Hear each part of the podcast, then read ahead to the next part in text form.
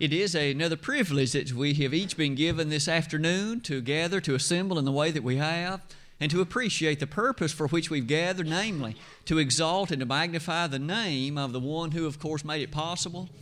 As often as we appreciate the fellowship that we enjoy one with another, our highest concern, our noblest and sincerest desire is, of course, to express the sincerest and heartfelt appreciation that's within us to the one who died for us, and of course, the Father in heaven who is preparing a home someday for those that are the faithful. It is the case tonight as we give thought to this portion of our service. We'll continue our study in the book of Ezekiel in the Old Testament. I trust that as you come with me tonight to chapters 8 through 11, we will be able to build upon the foundation that we considered, in fact, on the last occasion, some two weeks ago today. In fact, at that time, we gave consideration to at least a few of these introductory thoughts, and I hope we can use them profitably yet again. We did see, didn't we, in the opening lesson of the series about the man Ezekiel learning not only about the fact he was a priest, a prophet, a captive, and a husband, but we saw in that a person with whom, at least in part, some of us could appreciate the circumstances in life in which he found himself. It is with that in mind, the first three chapters of the book, we cast the spotlight on the call that God issued toward him and his response and the power delivered to him to proclaim the word in the way that he did. Finally, we noticed in the most recent lesson, chapters 4 through 7, the understanding that attached to the judgment of God coming to Jerusalem because of her iniquity, because of her sin. We saw that as we gave thought to the tile and to the haircut, you might remember. Both those things had their place in terms of the message that God used as the way Ezekiel delivered it. Tonight, as we come to chapters 8 through 11, we shall also find some more rather familiar sights and scenes, I might add, because in it we, in fact, will see attachment to several New Testament passages. It is with that in mind that I believe we're prepared then to give our consideration again to chapter number 8. Chapter number 8, I have basically entitled, by way of a brief heading at least, Greater Abominations. As we have done in the past, we'll not read the thoroughness of chapter 8, but I'll just strive to call your attention to some of the developments as they're set before us in that chapter. It is a somewhat startling chapter as you just give thought to what's presented. Perhaps we should appreciate that it begins like this. The book of Ezekiel is somewhat stronger in terms of its chronology than are some of those other major prophets, like Jeremiah, for example. The book of Jeremiah is not in chronological order. As you read through its 52 chapters, sometimes as you read a certain chapter, you find that it really takes place long before or after a previous chapter. But in Ezekiel, he has dated things for us. As we begin chapter 8, we learn it's exactly one year and two months after his previous visionary revelations. And so it was as we come to this particular set of chapters you may keep in mind that particular timeline that I put in the bulletin, I think it was a week ago today, in which we noticed the events then of this chapter and, this, and the few that follow it are dated for us in such a way we know very well when these things took place. As you look at the developments then of the chapter, you notice that we learn something rather remarkable even in verse 1. Namely, Ezekiel was found to be such that he received a rather powerful vision there is a distinction made. He literally had the haircut back in chapter 5, and he literally constructed the tile as we saw in chapter 4. Here we expressly are told that he was taken in vision to Jerusalem. Keep in mind, he himself started out by the river Chebar in Babylonia, but in vision, an angel, may we perhaps quickly say, it was the Spirit that carried him to the city of Jerusalem and gave him the prerogative of seeing some things in vision form.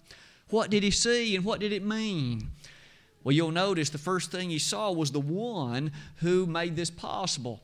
He saw a likeness, and as you can see, it was a rather impressive likeness. So much so that part of it was metallic in terms of character. It was an amber brightness, but yet the other part was a flame of fire as Ezekiel saw this, this being is quickly described for us as the Spirit, apparently the Holy Spirit. As this Spirit made this vision possible, the Spirit reached out His hand and He took Ezekiel by a lock of what hair remained. That is to say, a lock of that hair that had regrown. And as this Spirit lifted him forth, it took him all the way to Jerusalem. Clearly, God had something in mind for Ezekiel to appreciate. May we at this point at least rec- recollect the fact that sometimes the people were still greatly concerned why has God allowed this to happen to us? Why did he allow so far the captivity to develop as he has? And Ezekiel, according to what you have stated so far, our city is soon going to be destroyed, not five years into the future. Why is God allowing this to happen to us? What have we done or what have we failed to do that has resulted in this behavior, this punishment? You'll notice as you come to the middle part of that slide, Ezekiel wasn't taken just anywhere in Jerusalem, he was taken to the temple. He was taken to that location, that locale that held such a special place in the heart of all that were, of course, of Jewish heritage the temple. Let's quickly develop this thought, then we'll look at a picture. In verse number four, as he was taken to that temple complex, you'll appreciate rather notably he was taken especially to that location described just at the wall of the inner court. As you look at it, perhaps we can immediately jump forward to this particular picture. As you and I have studied the books of Exodus and Leviticus on Sunday morning, our focus has been the tabernacle.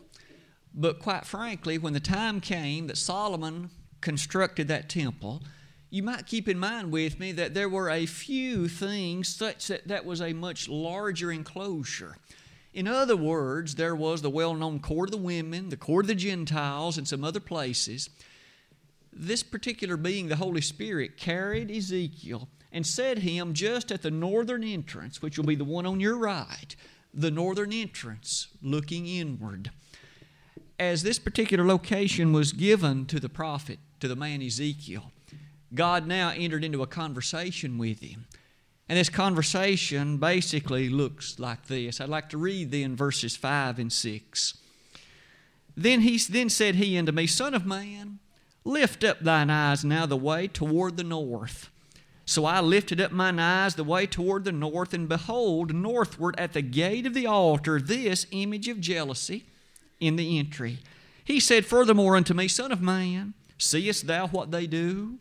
Even the greater abominations that the house of Israel committeth here, that I should go far off from my sanctuary.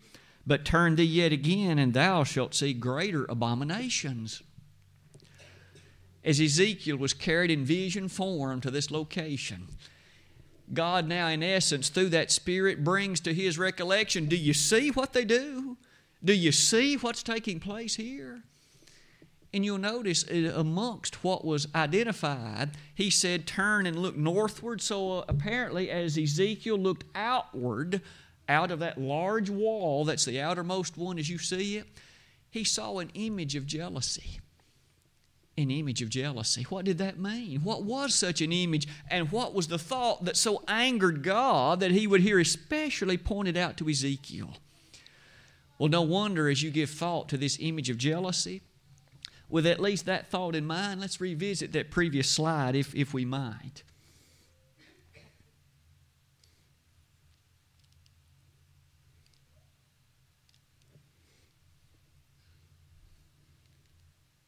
Well, apparently, I'm not able to go backward.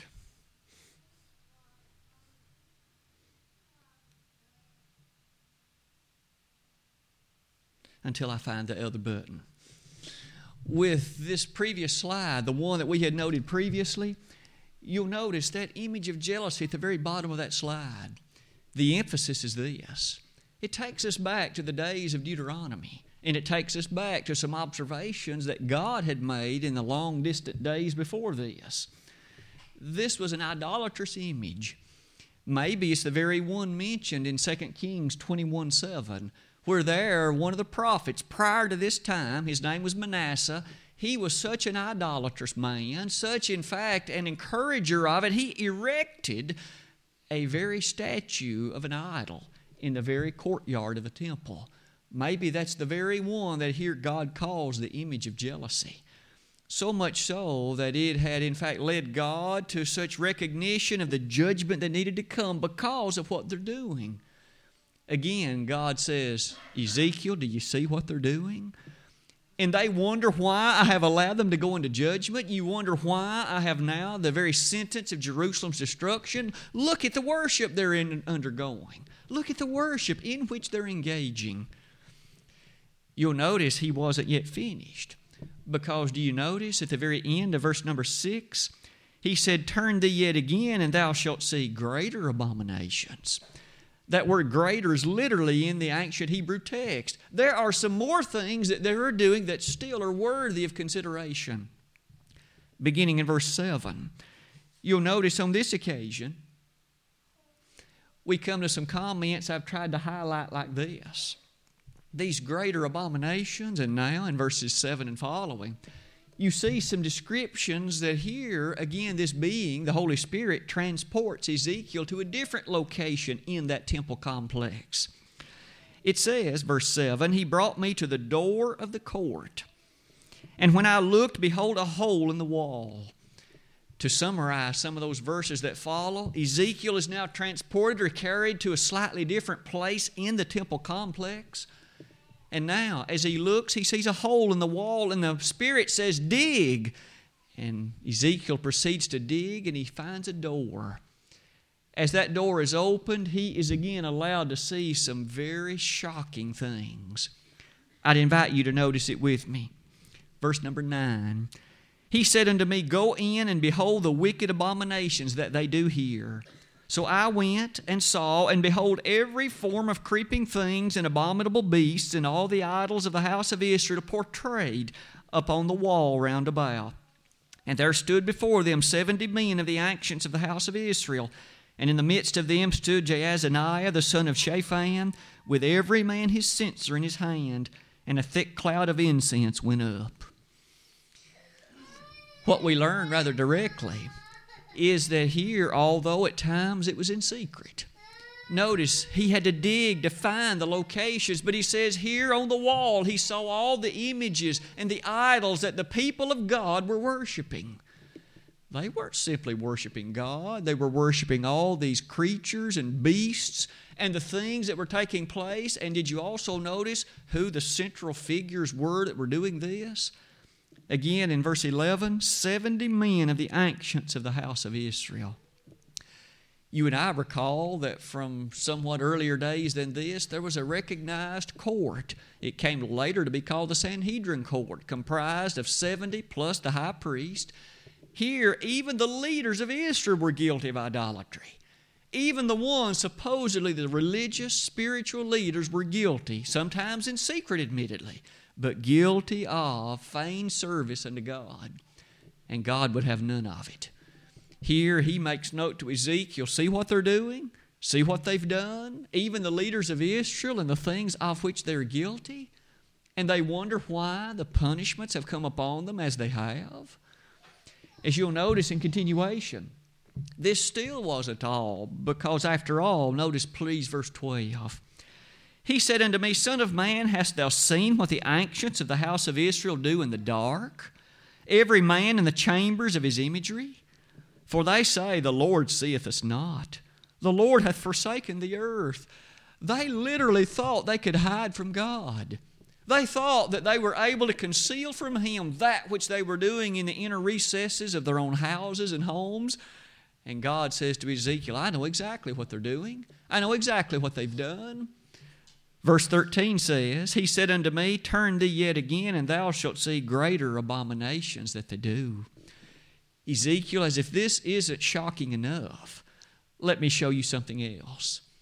And so in verses 13 and 14, we then especially read in verse 14 as follows Then he brought me to the door of the gate of the Lord's house, which was toward the north, and behold, there sat women weeping for Tammuz We've also learned a moment ago there were the 70 men worshiping these idols and giving their attention to them. Look at what the women are doing. They are not to be excused either, for you'll notice that just at the northernmost temple in the court of the women, you'll notice They were, in fact, weeping for Tammuz. Tammuz was arguably the most well known Mesopotamian god. And here the women were worshiping it, giving their attention to it. They too were as guilty as the men. As we appreciate the history of this people and the fact they ought to have known better, and the fact their worship should have been pure and relegated to the proper service of God, it wasn't. As you'll notice, furthermore on that slide, you appreciate that verse 15, we come one more time to this familiar tune. We've seen this phrase, greater abomination, so many times. Verse 15 says, Hast thou seen this, O Son of Man?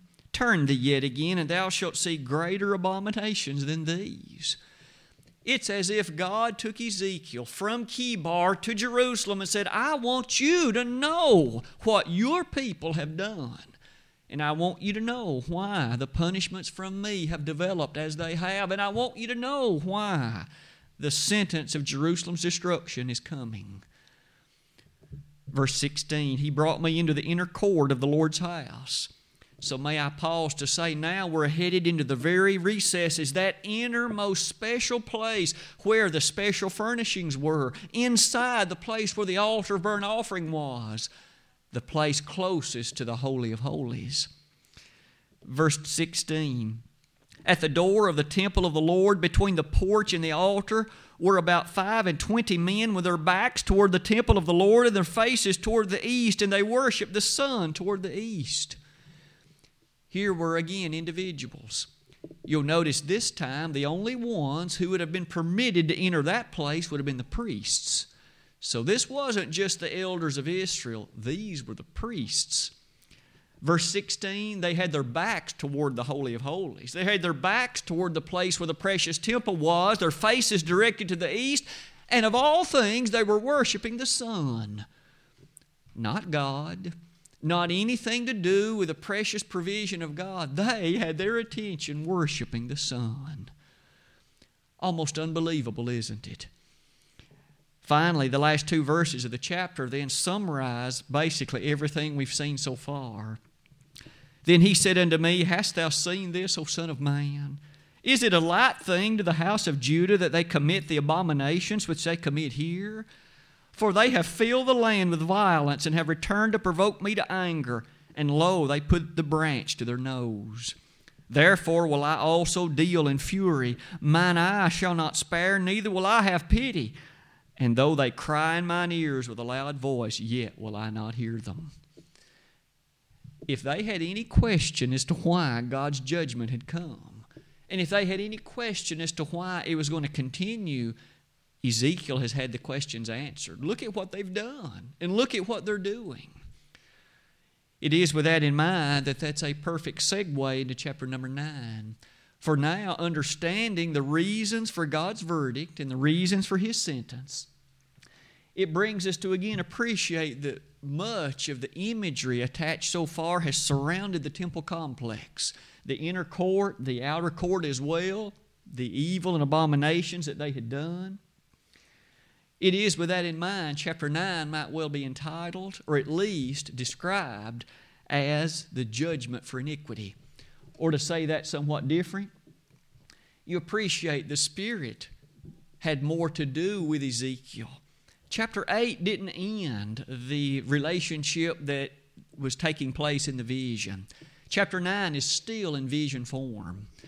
We notice now, verse number 1 of chapter 9 says, He cried also in mine ears with a loud voice, saying, Cause them that have charge over the city to draw near, even every man with his destroying weapon in his hand because of all these abominations of which we've just read in chapter 8, now this Holy Spirit, the one who picked him up with a lock of his hair in vision form and brought him to this place, this one now cries and says, Cause them that have charge over the city, the ones who have power over Jerusalem, to destroy it. Call them to come near, for the time of her destruction is at hand we notice God's sentence of destruction on Jerusalem for these sins we've just seen in chapter 8.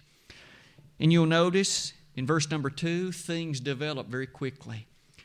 Behold, six men came from the way of the higher gate, which lieth toward the north, and every man a slaughter weapon in his hand. And one man among them was clothed with linen, and a writer's inkhorn by his side. And they went in and stood beside the brazen altar. So when that Holy Spirit gave the cry, six, six of these angelic creatures come. One of them was very special. One of them was clothed in linen and had a writer's inkhorn by his side. He was going to be the recorder of these events. He was going to record for all posterity, for all time, to witness this destruction. You notice as these six gathered, that left five to carry out the descendants of destruction. Verse 3 goes on to say, The glory of the Lord of Israel was gone up from the cherub, whereupon he was to the threshold of the house. And he called to the man clothed with linen, which had the writer's inkhorn by his side. You notice the glory of God was elevated, it lifted up. It wasn't as near as it once was. And he said to the one that had the writer's inkhorn, Come here. Verse 4 The Lord said unto him, Go through the midst of the city through the midst of Jerusalem and set a mark upon the foreheads of the men that sigh and cry for all the abominations that be done in the midst thereof. Isn't that a grand verse? We find here again to the one that had the, writer's inkhorn, you go through Jerusalem. And everyone that does have sorrow for the sins of Jerusalem, everyone that is brokenhearted over the sinful nature of this place, you put a mark on their forehead you mark them out so that I can tell the difference. Because verse 5 says, and to the others, that is, all the ones who don't care, the ones who've been engaged in the sin, the ones who, in fact, are guilty of approving it and condoning it. To the others, he said in mine hearing, Go ye after him through the city and smite. Let not your eye spare, neither have ye any pity. Slay utterly old and young, both maids and little children and women, but come not near any man upon whom is the mark, and begin at my sanctuary. You and I notice he says you start at the temple and you work your way out and you spare everybody that's got the mark on their forehead, but all the others you kill them. Don't have any pity for man, woman, boy, or girl. It doesn't matter. That's the imagery that we find represented in Revelation 7 in pureness, isn't it? You remember when John was wrestling with the understanding of the mark of the beast on the one hand versus the marks on the, the seal of God on the foreheads on the other? Here's where John borrowed that imagery. All of those that had the mark of God on their forehead or on their wrist, they were spared in Revelation, and they're finally the ones that enter heaven. But on the other hand, all those that had the mark of the beast, they were cast into a lake burning with fire and brimstone. And John borrowed all of that from here, didn't he? You and I, of course, lovingly want to have that mark of God on our forehead. Here, that mark allowed them to be spared. It recognized the fact that they were God's people and they were sorrowful for sin. You'll notice in verse number 7 he said unto them, Defile the house and fill the courts with the slain. Go ye forth. And they went forth and slew in the city. You'll notice they piled the corpses in the temple complex. They had already defiled it by what they had done there, and God says, Now I'm going to purge it completely, but before we do, pile all the corpses there. The chapter ends in verses 8 through 11 in language like this And it came to pass, while they were slaying them, and I was left. I'd like to pause for a moment and say, Isn't it wonderful to be left like Ezekiel was? Ezekiel, you see, was numbered amongst those that had the mark on his forehead. I was left, he said. Don't you and I look forward to being left when the carnage of all those cast into hell? We want to be the ones left too, don't we? Ezekiel was left. He goes on to say that I fell upon my face and cried and said, Ah, Lord God, wilt thou destroy all the residue of Israel in the pouring out of thy fury upon Jerusalem? It appeared to Ezekiel everybody was being slain. God, are you going to have no pity? Are you going to destroy all of them? God responds in verse 9 The iniquity of the house of Israel and Judah is exceeding great. And the land is full of blood, and the city full of perverseness. For they say, The Lord hath forsaken the earth, and the Lord seeth not. And as for me also, mine eye shall not spare, neither will I have pity, but I will recompense their way upon their head. There's where I developed the title of the lesson. We'll find it twice, one more time in the text that Cale read for us, and in chapter 11, verse 21. Recompense their way. And with that, verse 11 ends the chapter with this statement Behold, the man clothed with linen, which had the inkhorn by his side, reported the matter, saying, I have done as thou hast commanded. He faithfully recorded what he had seen. You and I have a record of it in, in a sense in what we've just studied. But in all of that, isn't it interesting that maybe this lesson comes before us? A lesson that might be highlighted by borrowing the comparison to Revelation. You'll notice that we easily see that God did spare those that were concerned about sin and those that, that, that had obeyed Him. But He had no pity on the disobedient no pity upon those that were uncaring and those that had rejected the gospel. Isn't that yet another reflective message upon you and me about the nature of our God and His vengeance upon the disobedient? Doesn't it remind us of 2 Thessalonians 1? To you who are troubled, rest with us when the Lord Jesus shall be revealed from heaven with his mighty angels in flaming fire, taking vengeance on them that know not God and obey not the gospel of the Lord Jesus Christ who shall be punished with everlasting destruction from the presence of the Lord and from the glory of his power. Our God is a God who, in principle, will carry all of these things out, and on that fateful day of judgment, how sad it shall be to not have the mark of God, to rather have the mark of the beast, that one that's 666, the one who we recognize in Revelation 13 18 is the very matter that will be eternal destruction. Perhaps in light of that, we could only wonder what awaits in chapters 10 and 11. What shall come before us there? These two chapters have highlighted the destruction of Jerusalem. As you give thought to what follows, maybe a picture. A way to help us remember what we've seen in that chapter the man with the inkhorn putting the mark on the foreheads of those who were so concerned about sin, those who were so desirous of being spared. May you and I have a desire to have a similar proverbial mark in our hearts and lives. You'll notice as we continue then into chapter 10, we reach in some ways a, a crescendo, a zenith. It is a zenith that in many ways is so terribly sad. I've entitled it The Departure of God's Glory. Chapter 10 is slightly lengthier, but it goes hand in hand with chapter 11, and so we'll be able to be briefer as we discuss the thoughts of these two chapters. It begins by observing that there's an easy division of chapter 10 into two parts.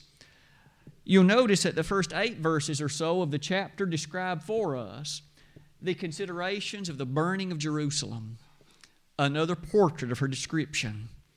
You'll notice the much larger section of the chapter has to do with God's forsaking of the temple.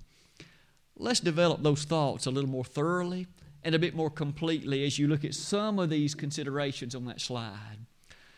One of the next things that Ezekiel saw, again, continuation in vision in chapter 10. We notice in verses 1 and 2 that as he looked into the firmament, it says that he saw over the heads of the cherubim that which appeared to be a throne, a place of ruling majesty, a place in which power and the character of it was easily to be observed. There was a command and order and instruction given by the one. Verse number two reads it like this Go in between the wheels, even under the cherub, and fill thine hand with coals of fire from between the cherubims, and scatter them over the city. And he went in in my sight much of this chapter will sound somewhat familiar because we've seen the imagery of the wheels. You remember them from chapter number one. In fact, to give thought to what some of those were, let me again move to this page quickly. You remember these wheels that we had seen in chapter 1 that were a powerful and remarkable image of God's glory. That was the central message that Ezekiel was to take out of chapter 1 recognize God's glory ultimately is that which is most important. It is to be honored even by you captives here in Babylonia. It is to be honored by those that are still living in the Jerusalem area. God's glory is of tantamount importance. It is here that we see those wheels again. And not only that, we see those creatures that we had seen also in that opening chapter, those that had four faces, like a eagle, like a man, like a cow. And as we remember all of those faces and the features attached to them, here they reappear. And it's God's glory all over again. This is what the people have forsaken. They have not honored my glory, they haven't given proper consideration to it. And in part, that has led to their downfall. To go back to those previous slides, then again, we notice the order was given there about the middle of that slide to take, again, as you go between the wheels, to scoop up some of those flaming fires off the altar outside the temple. What was to be done, I wonder, with those coals of fire? I would invite you to notice verse number four. The glory of the Lord went up from the cherub and stood over the threshold of the house, and the house was filled with a cloud, and the court was full of the brightness of the Lord's glory. And the sound of the cherubim's wings was heard even to the outer court as the voice of the Almighty God when he speaketh.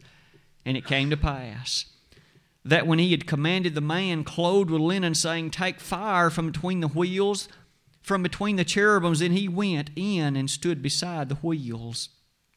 And one cherub stretched forth his hand from between the cherubims unto the fire that was between the cherubims, and took thereof, and put it into the hands of him that went, clothed with linen, who took it and went out.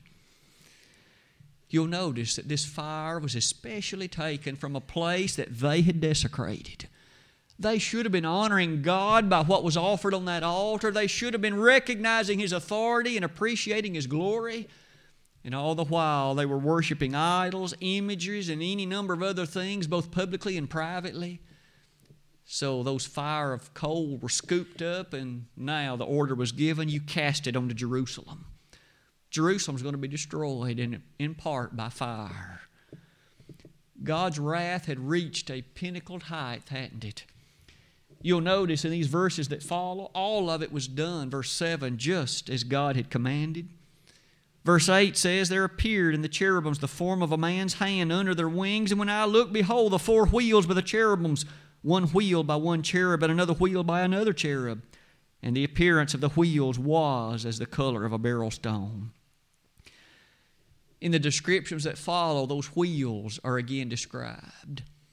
They are described in many ways very similarly to the way chapter 1 had done it.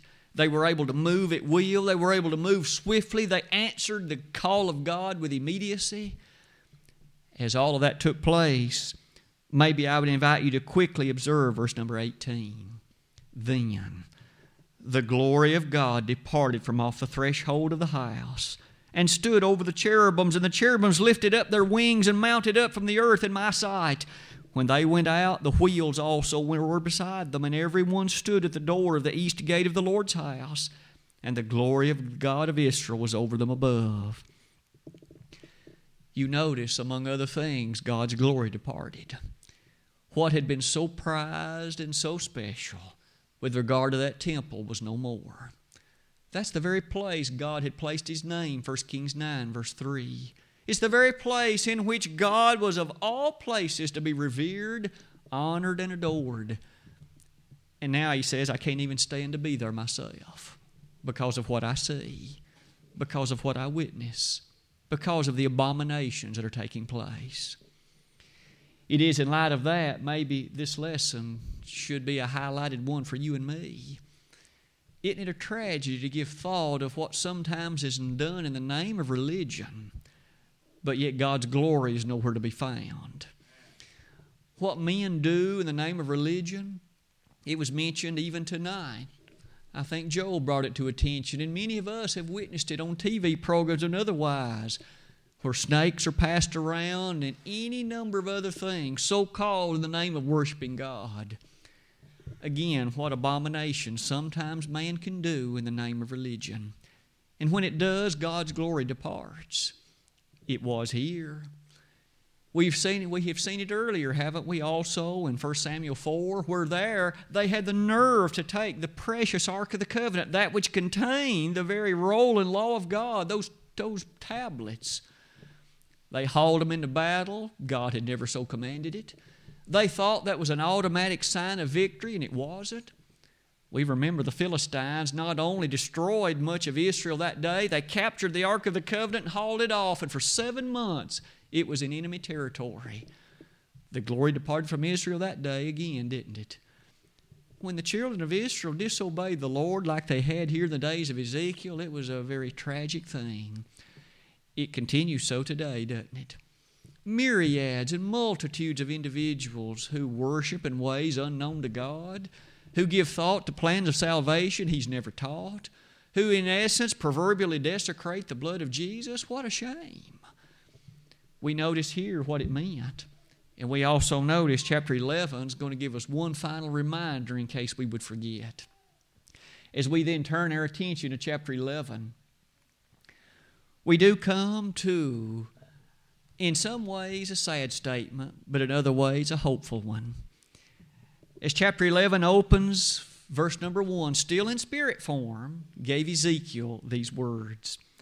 Moreover, the Spirit lifted me up and brought me unto the east gate of the Lord's house, which looked eastward, and behold, the door of the gate, five and twenty men, among whom I saw Jaazaniah the son of Azur, and Pelatiah the son of Benaiah, princes of the people. Here again, we see a mention of some 25 individuals. They appear to be very different than some of those that we have seen previously. But you'll notice amongst it all, something obvious is easy to glean. Perhaps it's highlighted in verse 2. Then said he unto me, Son of man, these are the men that devise mischief and give wicked counsel in the city, which say, It is not near. Let us build houses. This city is the cauldron, and we be the flesh these special individuals here that are made mention of are the ones that were the leaders of Israel. The ones who should have been the most noble in their devices, the most earnest in their consideration, the most compassionate, and the most dedicated to God. They're the very ones that had led the people astray. The very ones encouraging their wickedness. Did you notice in verse numbers 2 and 3? It is not near. They didn't care. Their attention was somewhere else. Maybe it was the local ball games that captured their attention. That's where their heart was. They really didn't care that much about the temple or the people or the worship style or what was taking place. They were materialistically minded. We'll learn later when we do arrive at chapter 34, a number of chapters from now. We'll find these people described in some very shocking ways. And we'll find where their attention was, and it was not on the people who they were supposed to be leading. You and I admire any leader who takes seriously the role that he is in. A man who, con- who is concerned about those of whom he has care and compassion and those who he is supposed to be directing. These leaders, you see, didn't have that kind of concern. It's no wonder that the people faltered. Their leaders had their concern somewhere else. You'll notice when we arrive at verses 9 and 10, verse 9 says, I will bring you out of the midst thereof and deliver you into the hands of strangers and will execute judgments among you. Ye shall fall by the sword, I will judge you in the border of Israel, and ye shall know that I am the Lord. We notice again a reference to the punishment coming when Jerusalem's destroyed. I'm going to send an enemy nation, a nation that you despise, and yet they're going to have conquering rule over you.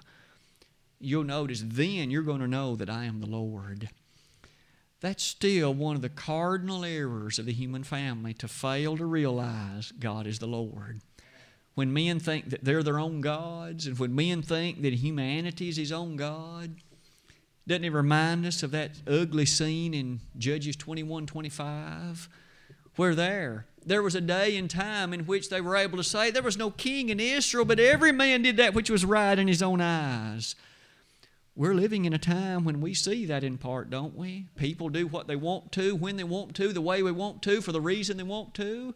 And all the while, they are doing the very thing that caused Jerusalem to be destroyed. You notice when we arrive at verse number 13, something fateful occurs. I'd invite you to notice it with me.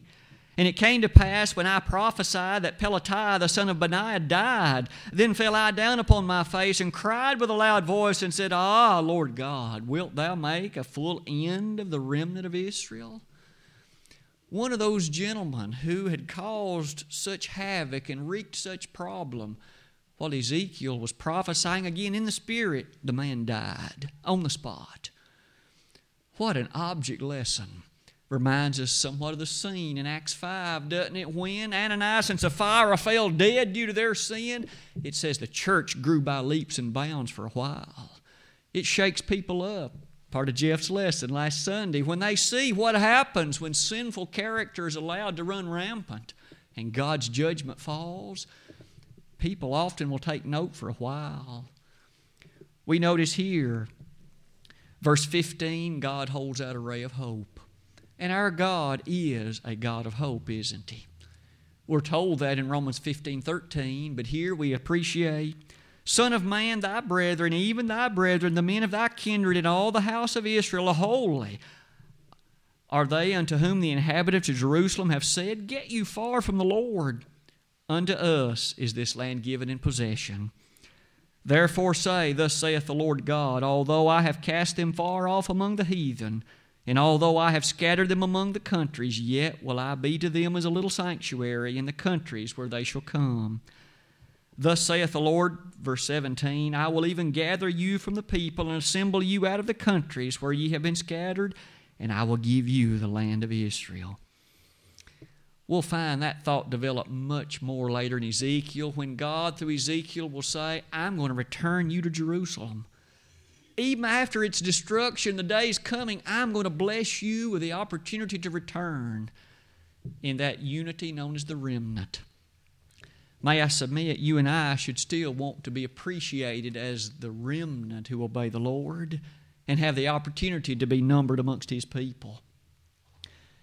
Another picture highlighting some of what we've seen in the earlier parts of this chapter that remarkable vision involving the wheels involving the great scene and what he saw on that throne as he looked into the firmament, again, the early part of chapter 10. You'll notice Ezekiel was one given all this information. And with it, may I submit to you, we come near the close of chapter 11. I'd invite you to notice specifically the language of verse 19.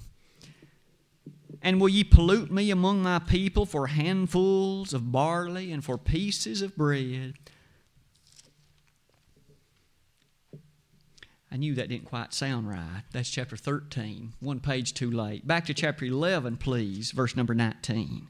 And I will give them one heart, and I will put a new spirit within you, and I will take the stony heart out of their flesh, and will give them an heart of flesh, that they may walk in my statutes and keep mine ordinances and do them, and they shall be my people, and I will be their God. What a beautiful description the day's coming, Ezekiel, when the remnant will be one which I've taken out of them, that old fleshly, stony heart, and I'll put a new heart in them.